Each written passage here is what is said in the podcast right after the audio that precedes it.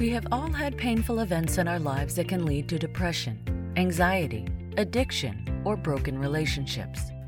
But here's a secret it is not about what happened to us that causes suffering, it's the stories we believe about ourselves.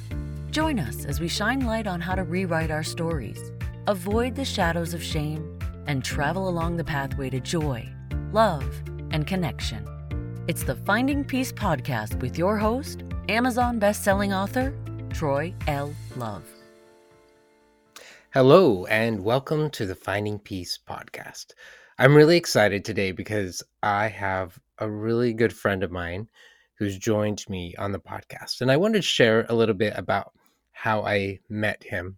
So I was attending a group for professionals just to get some support and feedback in our journeys together and and Lee was one of the guys that was on the group and I I thought, "Hey, he looks like somebody that I would like to get to know."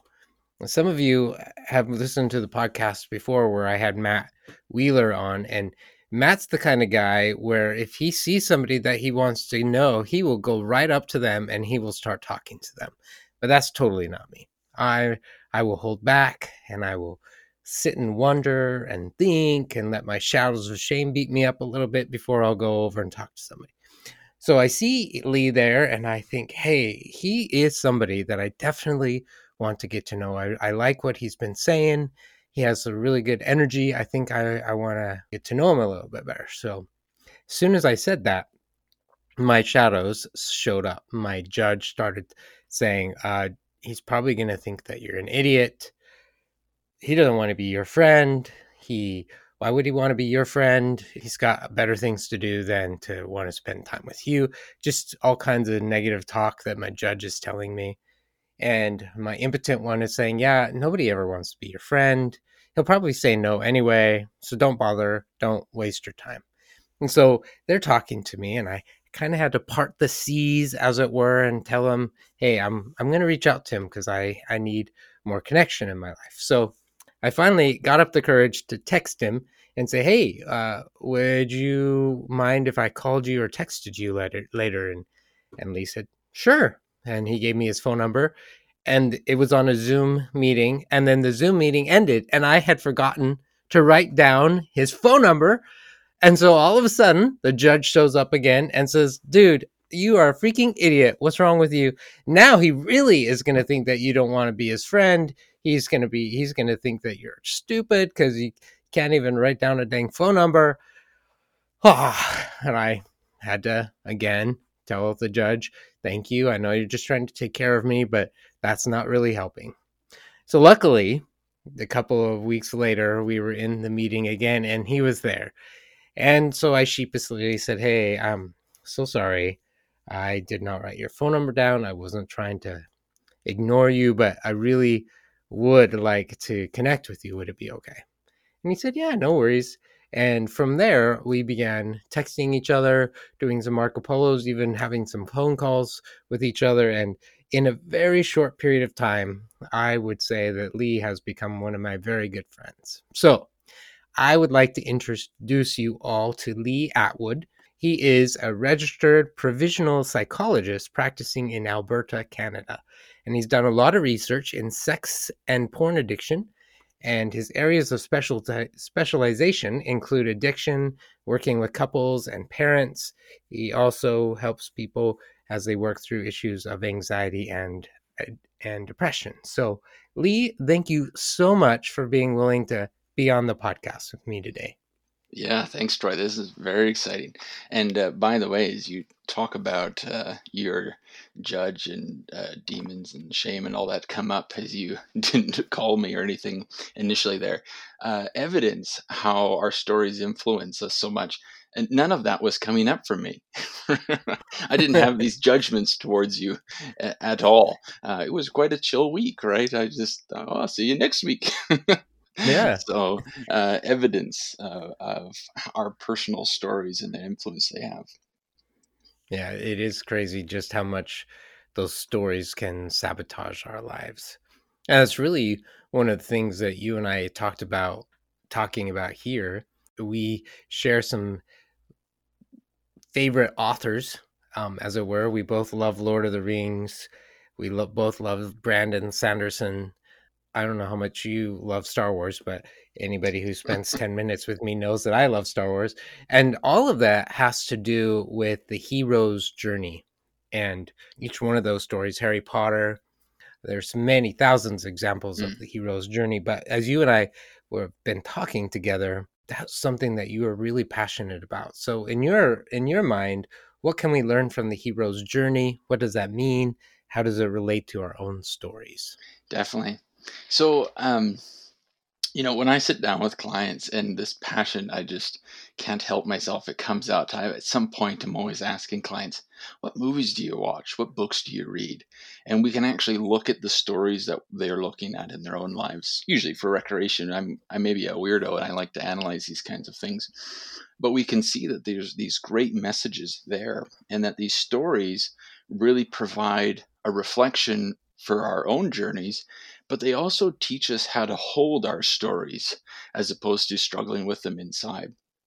So, what I'm doing when I'm watching movies, um, yeah, whether it's Lord of the Rings, I've watched this you know hundreds of times probably now, um, is I'm noticing though that there's certain characters I really like and certain characters I don't like, and so I thought, what's the difference between these characters? And it really just comes down to their story, right? Maybe you could say there's an overall story that's the movie or that's the book, but what's this character's arc? And maybe you've seen that in movies or a show.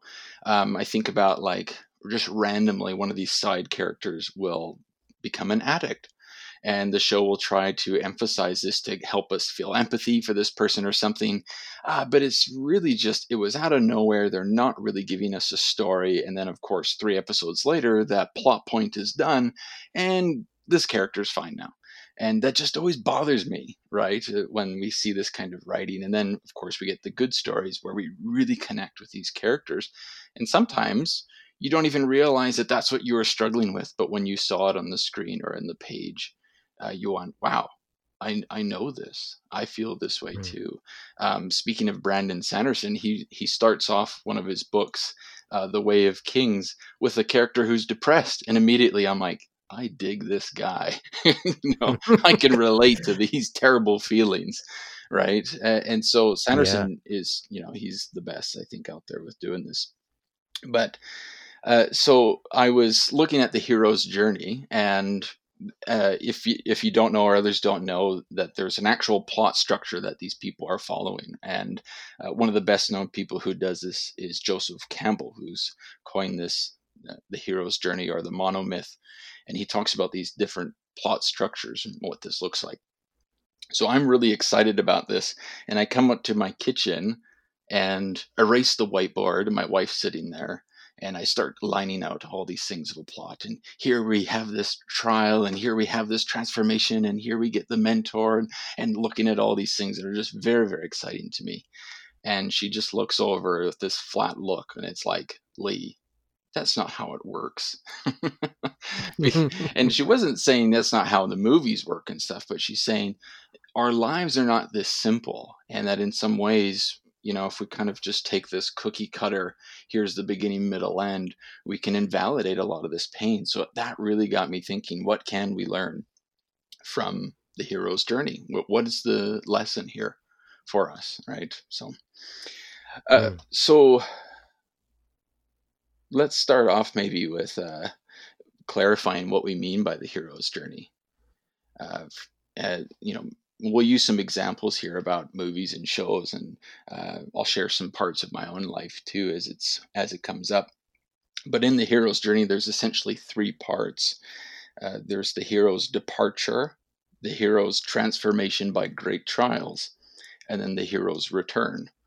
And so, kind of what we see is this, um, like you mentioned, Star Wars, um, and Sanderson has stuff out there on Star Wars who talks about this in the hero's journey. But like Luke is just totally fine and dandy, and he gets as much as he says he wants to go out into the world, he doesn't really, uh, because when the call comes, he he doesn't take it, right? And then he's Mhm. forced into it. And through this, we see him pick up that mentor and his allies along the way. But eventually, he's alone in this journey. And so there's this kind of process. And so we see this in TV and film and books and things. And then, uh, but kind of one of the hardest parts of this is that uh, when we come to this lowest point, that we really are alone, we feel alone, right? Uh, Mhm. and that we kind of go through this really difficult transformation. And when I'm working with clients, I can see them at this part. They've already been forced out into the journey. And now here they are, they're going through this transformation, but they're struggling and they get stuck there. And for years, people can struggle with this. And it's a really painful thing. So we can look at the hero's journey to go, hey, what can we learn from this that helps these characters go through that maybe we can help ourselves in this way? So I practice acceptance and commitment therapy, among other things, but I really like acceptance and commitment therapy, or, or ACT as we call it. And we really do a lot of this uh, meta emotional work. How do you feel about feelings? And so when we look at to the story that you're in, how do you feel about your story? And just like when I'm watching a movie or something and I see that character that I'm like, ugh, just get off the screen. I don't really like you. Uh, sometimes it happens with clients too that I'm listening to their story and I'm going, I am missing something big. For some reason, I don't really care as I'm listening, which kind of sounds mean, but the client actually doesn't care either, right? They're Mhm. they're usually, if we're talking about sex addiction, they're saying something like, "Oh yeah, I relapsed a bunch of times this week. Uh, I don't really know why I did this. I guess I'm just a bad person, uh, but I'm also a really sexual person, so I'm going to just keep doing this. I don't know what to do." And it's just like, hey, you know, like I feel for you, but I'm really missing something. And then when we start to look into that story, we find that there's this huge thing behind this, huge meaning that is being untapped.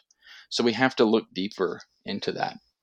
So we can look at uh, the hero's departure, right? So let's take um, Lord of the Rings, for example, because I love this movie so much. Uh, I've read the books as well, but I love the movies. They're well done. And let's say, Troy, that you've never seen it before. And so then I plunk you in at one of the low moments of Frodo, the main character's journey. And so you see him with no context, obsessively petting a golden ring around his neck.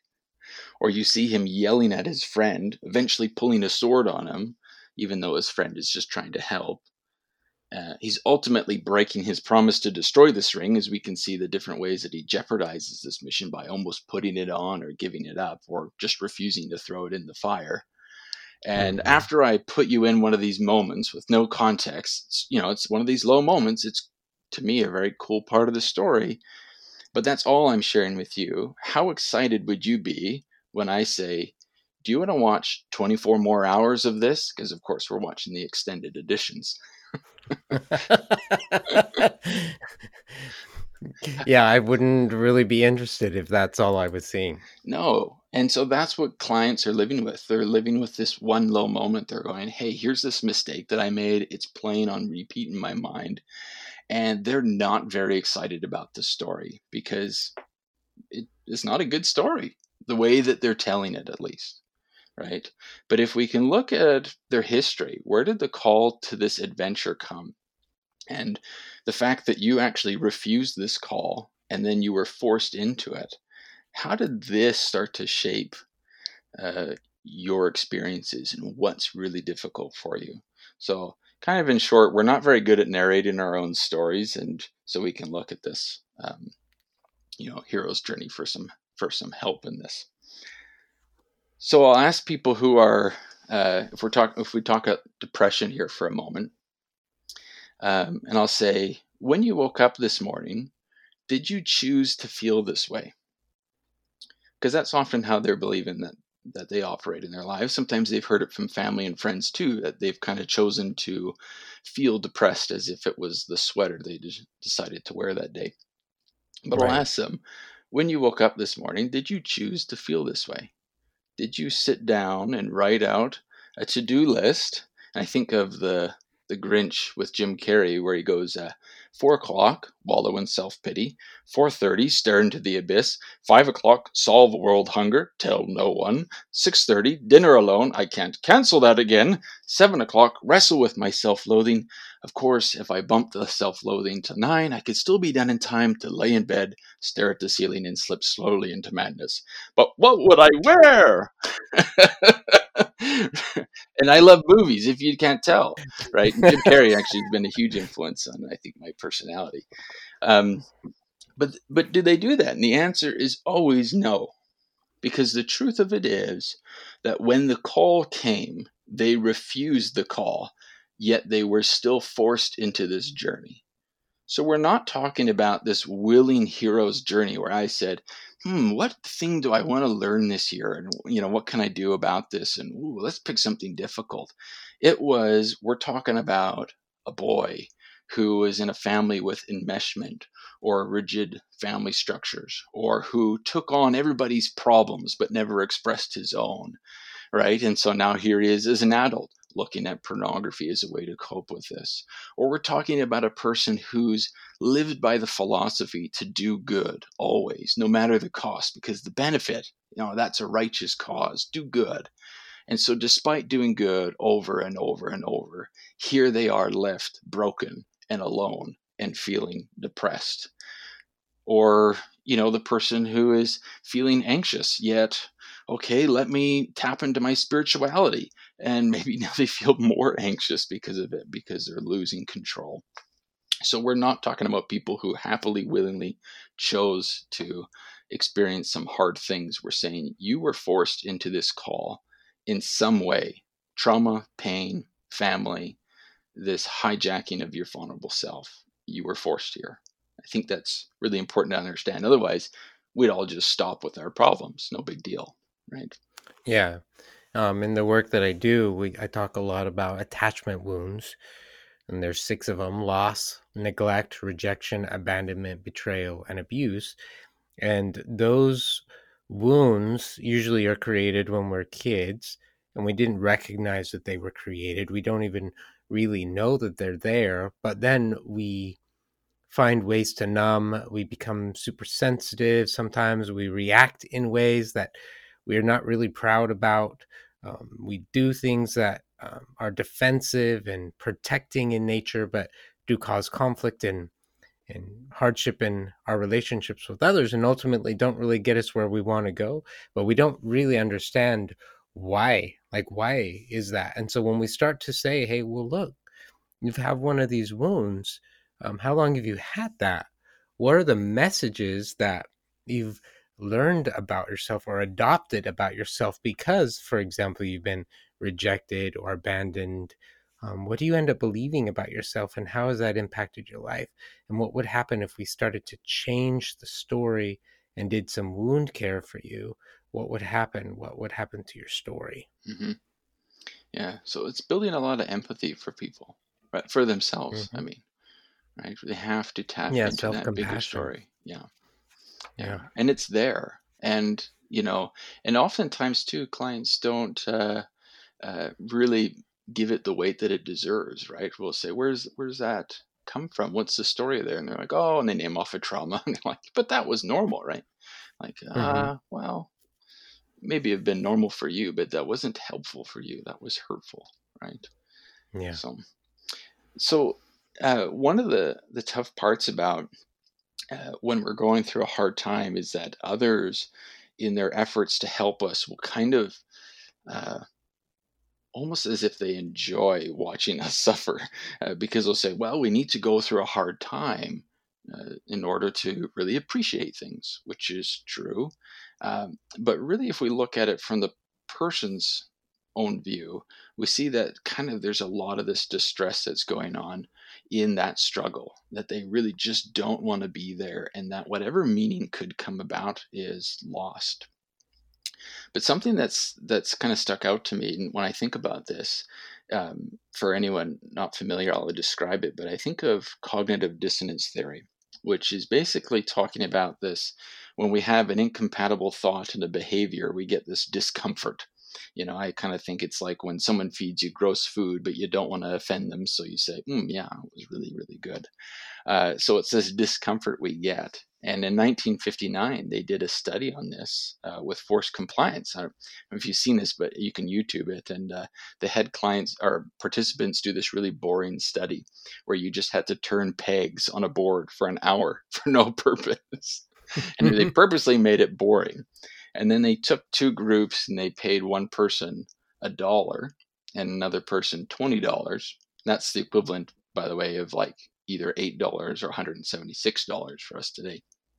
Mm. And then these two groups, they would say, We want you to tell the next person coming in that this was actually a really fun and enjoyable uh, uh, study. And so they had to go and lie. Uh, well, after it was all done, they said, okay, you can speak honestly now. Was it a fun and enjoyable study? And which of the two groups do you think actually found it fun and enjoyable? The one that got paid more money or less money? Well, it was the people who got paid $1. They found it enjoyable. And it's kind of the opposite of what you might think, but it has to do with uh, they found that when we feel this discomfort between our thoughts and our behaviors, we ultimately have two choices we can either add information to it to make sense of our discomfort, right? Oh, why was this interesting? You know, come up with some reasons. Or we can just totally downplay it and be like, ah, whatever. It wasn't really a waste of my time. But the people who were getting paid $20 didn't really have any of this discomfort because it just made sense. So if we look at our trials, depression, addiction, anxiety, relationship distress, there's a lot of discomfort here because it's not very beneficial.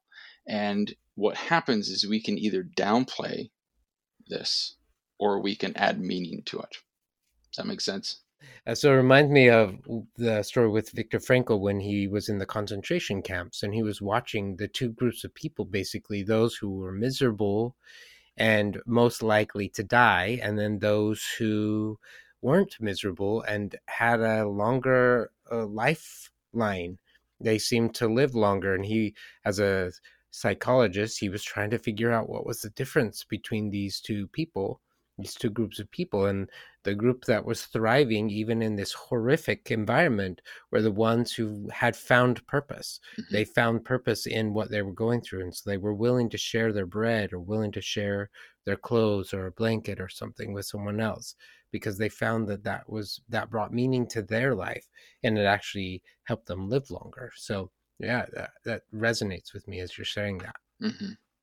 Yeah and i believe he said the meaning of life is to give life meaning. Mm, right? beautifully said. So it's at this point i think where we get this discomfort where we have to really kind of tune into those things otherwise we're just being tortured because in our hero's journey we've come to this point of this this lowest point. Our mentors may have died. Our friends have had to go and do other things. Uh, we're alone in this moment and in the stories like what usually happens is that there's some kind of a death in this character either literally or metaphorically like death of the ego and they are learning this new lesson but what happens in real life is that usually when those moments come we just suffer And so it's kind of hard, right? Going back to me talking to my wife, I'm like, and it's really exciting. We go through the bad thing and then it's over. and she's like, mm-hmm. that's not how the last year has felt, right? So. Um, so we can really suffer for a long time, and and so part of this journey is being able to find meaning in this life that we're currently living, right? Mm-hmm. So maybe I could talk here about about uh, uh, a personal story here, uh, Troy. Sure. Because I'm thinking about um, ways that we bring meaning in, and I've kind of found. Uh, you know, I was like, what what movie out there, a book could I share? And I think it kind of just lost a bit of its power because it was someone else's. Um, so from my own life, I was thinking, and one of the hardest things that we've had to go through yet is uh, having four miscarriages in our home. Mm-hmm. And all of these were deeply, deeply traumatic for us. And we kind of were doing this thing, you know, here we are, number seven pregnancy.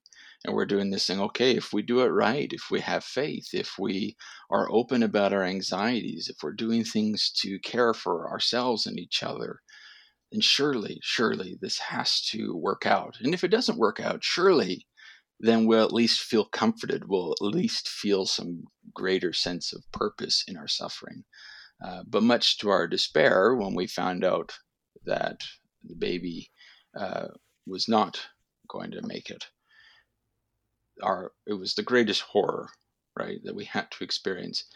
All of that stuff that we hoped for in that doing good didn't come about. Mm-hmm. months later, everybody else has moved on, and of course, there's no funeral, there's no name on a genealogy tree. Your pain becomes taboo and a great shame if you don't just magically bounce back. And so mm. here we are, and I'm watching my wife suffer, and I don't want to take away attention from her. And uh, I was really suffering silently. And not so silent because, as we find out, if you bury feelings, you bury them alive. And those feelings have a way of acting out through behaviors and intense emotional outbursts and such. And I started to find that I was very, very irritable. Uh, I was relapsing uh, in my porn addiction.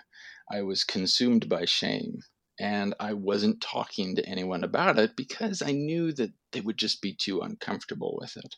And so I was mm. just being churned by this guilt that I wasn't a good father. And surely all the pain I was experiencing was every bit deserved. And it was really a low point because at this point you start to just accept, ah, I guess I feel miserable, but I guess I should just feel that way. I think that's the life message that I'm trying to receive here. And it's not a very fun message to receive. Um, certainly not true either. And as I was suffering, you know, people did try to help me, I, I should mention. Uh, but, you know, it wasn't really working for me. And eventually, the stuff that I was holding inside, I broke down and I said these words out loud it was my fault. And I, I knew it wasn't actually true, but it was the story that I was telling in my heart that the four miscarriages that we had were my fault. Mm. And now, by saying it out loud, I was able to see these words as if they had moved from myself internally, struggling with them, uh, to outside. And so there's a way, there's an art to this. Uh, it was very difficult to say those words. And again, I say that they're not true. I know that, but that was the story I was struggling with. But in saying them, I was able to do something with it. And I was able to work with that and create some meaning of my own to provide a lot of necessary healing uh, for myself in regards to this loss and also healing and coming together with my wife, which was very, very needed. So as you're you're talking, um, when I do work with my clients, that voice I I give it a name, um, and there's reasons why I do it, but it's the judge. It's very judgmental. It's always blaming. It's always um, condemning you and and what you said was beautiful and uh, when you were finally able to articulate th- what the judge was saying and i'll even tell clients put it on a piece of paper write it down and then look at it. Step away from it for a minute. Just ask the question well is that really true? Like you just said when you were able to identify well that's not actually true. The shame is lifted and you're able to connect with your wife who i would imagine was experiencing just as much pain as you were but that shame was preventing you two from being able to really be there for each other. Mm-hmm. Yeah of course she's thinking probably the same thing and Meanwhile, I'm mm-hmm. just, you know, spiraling downward, right? So bringing this stuff outside can do so much, so much for us, right? But it's it's hard work because in that moment, what you're also doing again is you're finding meaning in this. So now that you've brought it out, you've got to do something with it, right? You've got to look at that relationship you have with it essentially and and what needs to change about this and also find that greater truth that lied underneath there. That it wasn't actually my fault, but the truth wasn't, well, it wasn't my fault. It was something deeper, right? And I needed to search for that. And so my energy started put, started going towards that. And that started to change a lot of how I was coping with this loss. What energy changed? Yeah, it's. oh, I think it really, if we look at self compassion, that's one of the biggest indicators. Mm, Yeah, so where you're kind of a, a bit a bit of self-flagellation, you know, you deserve all this pain into like, hey, there's something really special about this pain, mm, right? And there's something really special about this memory that I had here. Why did I go through this? Why did we ever have hope if for it just to be taken away from us? There has to be something deeper in here other than to cause me suffering, right? And so self-compassion started to kick in and that that really changed just how I could explore that now a lot easier and again just more kindly. What was the meaning that you came away from with that experience? I don't think it's a, a sentence exactly, more of a feeling. And so Mm, I play the guitar, and so what I did was I'm I'm gonna write this out, and I wrote this song in about a day, and throughout the day the words were just coming to me, and great bursts of emotion would come with these words, and I was realizing, wow, I haven't actually acknowledged this part of this horrible thing that I had to go through.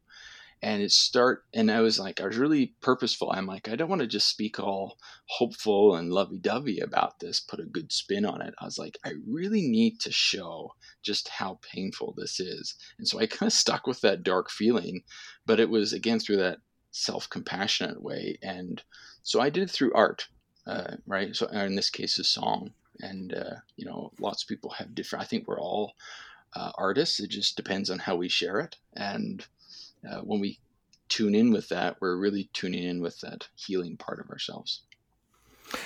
So you wrote a song. Um, is that the song you wanted to share today? Yeah. Awesome. Well, I would love to hear it. Okay. So I called this uh, song Nameless Ones, and it's in reference to the four losses that we had. Some people say hope is never gone. Some people pray for a miracle. I used to think that way, but that day is done because I've named one too many nameless ones. I don't dare say the words when I'm alone, yet they scream in my head looking for a home. I live with that weight and it goes unnoticed, turning back where I know, turning back where it's hopeless. Some people pray, some don't. Some words fall flat upon the stone, and you wonder how you could be chosen when all that you've loved is either lost or it's stolen. When you're lying on your back, knowing there's nothing you can do. When you stand and tell her lies so she's not broken, like a hole inside my heart that pains at every beat. But there's a voice that whispers hope when leaving's worth it. When the lies of all your life come to a halt, to face you alone in the dark. If I have learned one thing about making it through, heartbeats don't beat to make it hard. And that's the song. And then, of course, when I sing it, everyone cries because it's such Well, a horrendous vocal. no, I thought you were going to sing it. Are you going to sing it? oh no, No, we'll save that. dude, I We'll was excited. I was hoping you were going to sing. I've heard you sing. I think you have a beautiful voice. But- yeah, That was a beautiful that was a beautiful poem though. A beautiful song. There's a I can hear the the tenderness, I can hear the the aching, the pain, the sorting through, trying to figure things out, the the ways that you were dealing with it. Um, it was beautiful. Thank you for sharing that with us. yeah. Thank you. And it was again, uh, it was a really healing part uh, of my journey. So, and this just kind of comes back to this principle of meaning making. Uh, say the words, right? Or use that, or even write out the words, or put it in a song, or do something with it. Because regardless of what we do with it, it doesn't go away, right? Right. And it's like people who say, Oh, I don't want to bring up the miscarriages because I don't want to make them sad. And my wife goes, I'm already sad. I haven't forgotten because you didn't bring it up. And so this stuff lies within us. So staying the words is really important. But there's a, you know, if we look at even a few examples from well, TV, I watched the show This Is Us. I think it's some of the best storytelling there is out there. A lot of people that I know who do watch it um, have to take breaks from it because it can actually be so emotional for them. But uh, yeah, I'm one of those people. You're one of those people. yeah, yeah. No, me, my. there's all kinds of themes in there that I can relate to. Being adopted, like all kinds of stuff. Yeah. yeah, yeah. Me and my wife, we have to look at each other and be like, "Can we watch this tonight? Are we in a good mood tonight? like, where's this gonna go?" Um, but one, some of the best acting I've ever seen, and Justin Hartley, I think, is the character actor's name, um, who plays one of the the sons, and he struggles with addiction. And at one point, he's he's just spiraling. He's out of control uh, but he loses this necklace, and so he's you know you can't afford to numb out in this situation. You've got to go and get this necklace back because it belonged to his dad, and he can't get it. And it the scene is just watching this pure pain come out of him. It's just amazing acting. And in the end, you know, you're seeing him kneel and rock back and forth, saying, "Can't you see that I'm in pain?" And i've shown it to clients before just to kind of you know emphasize this point of like how are you speaking your pain uh, because if we're again going back to hearing these stories where we don't really feel for a person it's usually because we're missing out on this core piece of the story right that there's underlying pain here that needs to be acknowledged um, in Jim Carrey, I mentioned he's a great influence on me. Um, his movies, anyways. Uh, and I think about the movie Liar Liar. Have you ever seen that one? It's been a while, but yeah. Before? Yeah, yeah. I haven't watched it in a long time either. But um, you know, the curse is happening now. He can't tell the truth, and he's talking to his ex-wife, and uh, you know he's kind of failing as a father, and he gets defensive, and so he it, it comes out so well because it's supposed to say the opposite, but because he, he's defensive, and he goes, you know what? I'm a bad father. And then this moment of realization comes over his face. And it was really cool to see that because this, again, was starting this process of him realizing, oh my goodness, I'm failing here and I need to do something about this versus the original defensive reaction, which was, you know, I'm a good father and we have to do all this kind of stuff. And we're not connecting with that pain. Right. So, yeah, this is something that, uh, you know, is can be difficult to do right? But uh, you know, it's a ness. I think really a necessary part of this meaning making part. I think there's two parts of that. One is that you're speaking your shame. So in that example, he's he's speaking his shame. I I feel like I'm a bad father, and I, I've talked on the podcast before about how many times when I felt that way, I'll reach out to Matt in particular and just say, man, I'm feeling like I'm a really bad dad and I'm just speaking my shame. And then he's able to say, dude, I, have seen you with your children and I think you're amazing. And so just being able to reach out and get comfort for that. And the second part of that, as you were talking, is having a witness. I know for me, when I was in therapy and was sharing some of the the wounds from my past, and like you said earlier, not really thinking that they were that all that bad it's kind of what I knew.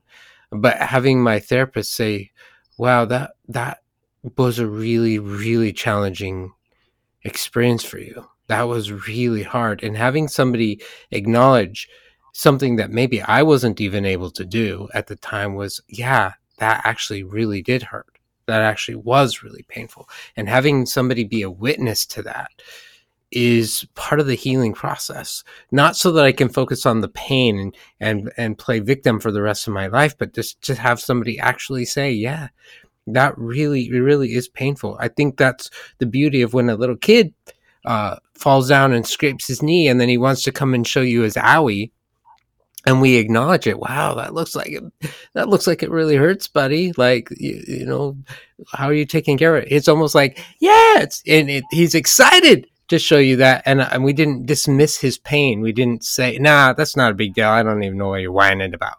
But instead, honoring that, it helps us move forward.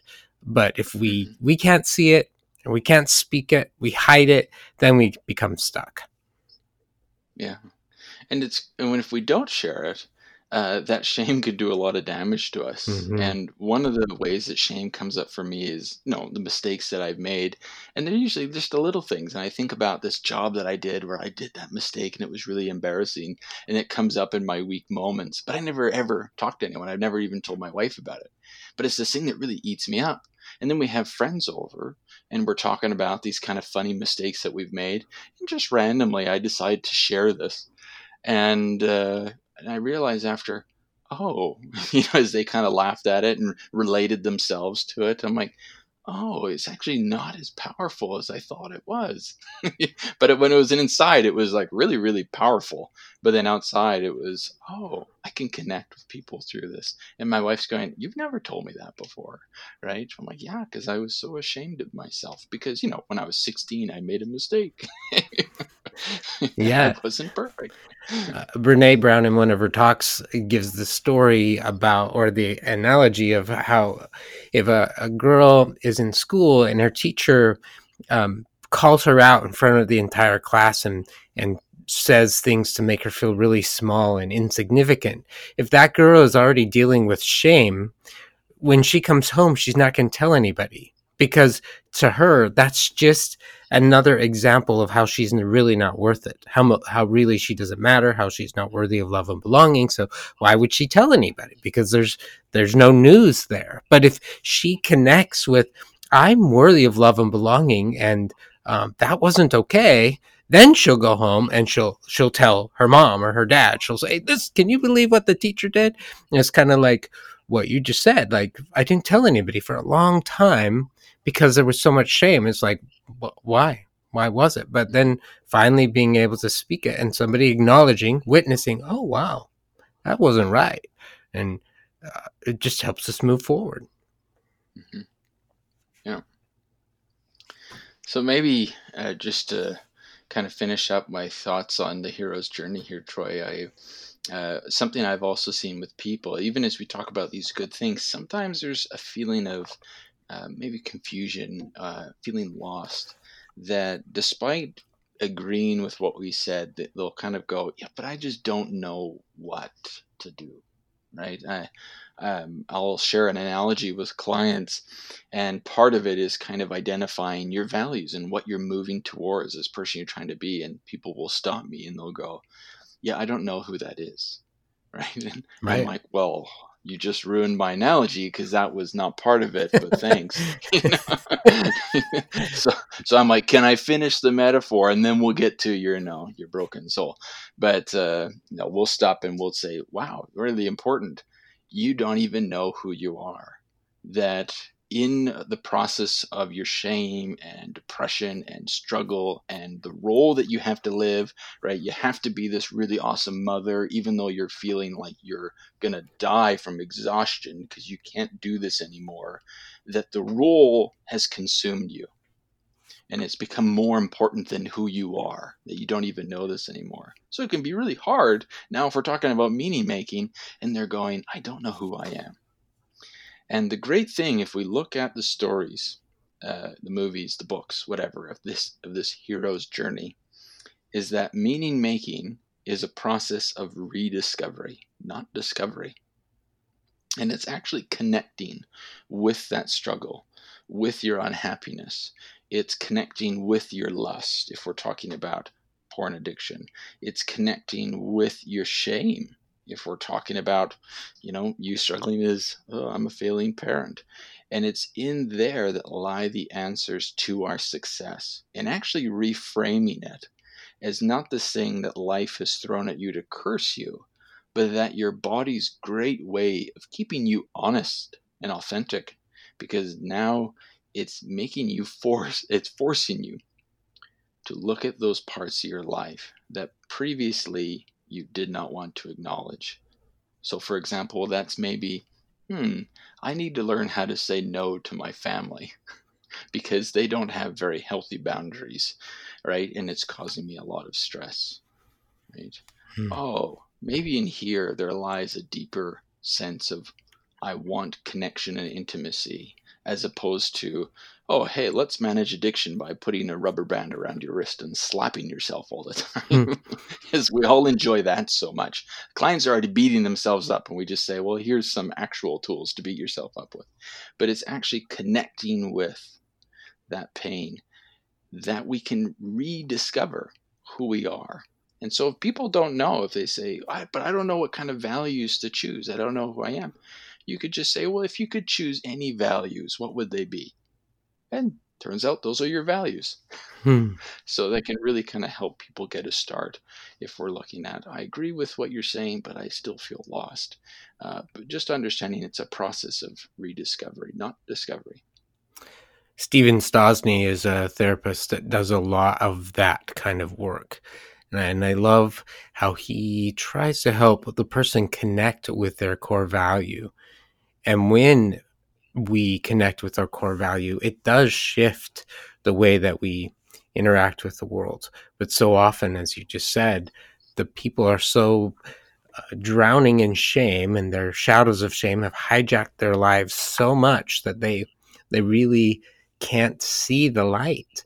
And so as therapists, we start to help them pull off the shadows and turn on the light that's already there but they they haven't been able to find it for so long and that's one of the things i love the most about helping people on this journey of finding peace is helping them discover their core truth their core value their their worth inside the the truth that they are worthy of love and belonging and that they matter. That's one of the most beautiful parts of being able to do this job for me I, I love it when I watch somebody connect with that. Yeah, agreed. Well, I really have enjoyed spending time with you today.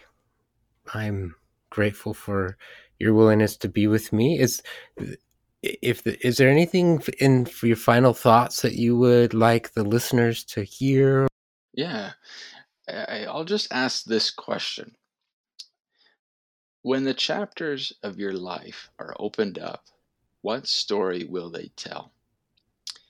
And if you think that, well, it'd be a terribly boring story, maybe some of the things that we've talked about here can help thicken the narrative, right? To give it some of that meaning, that depth, that depth, that empathy, and also to help you transform into that person that your suffering is trying to help you become. So, a good way to kind of gauge yourself where you're at your journey is ask yourself what people think if they read my story. And if it's not enjoyable one, here's some points about using stories to help us learn how to narrate ours in a, a more helpful manner. I love that and what comes to mind though is when I hear you say that is the immediate thought that I can imagine somebody saying is, "Well, I I don't have any stories, Lee. I don't have any stories." Um, Matthew Dicks, he he has a a wonderful podcast that I can't think of right now, but I will put it in the show notes.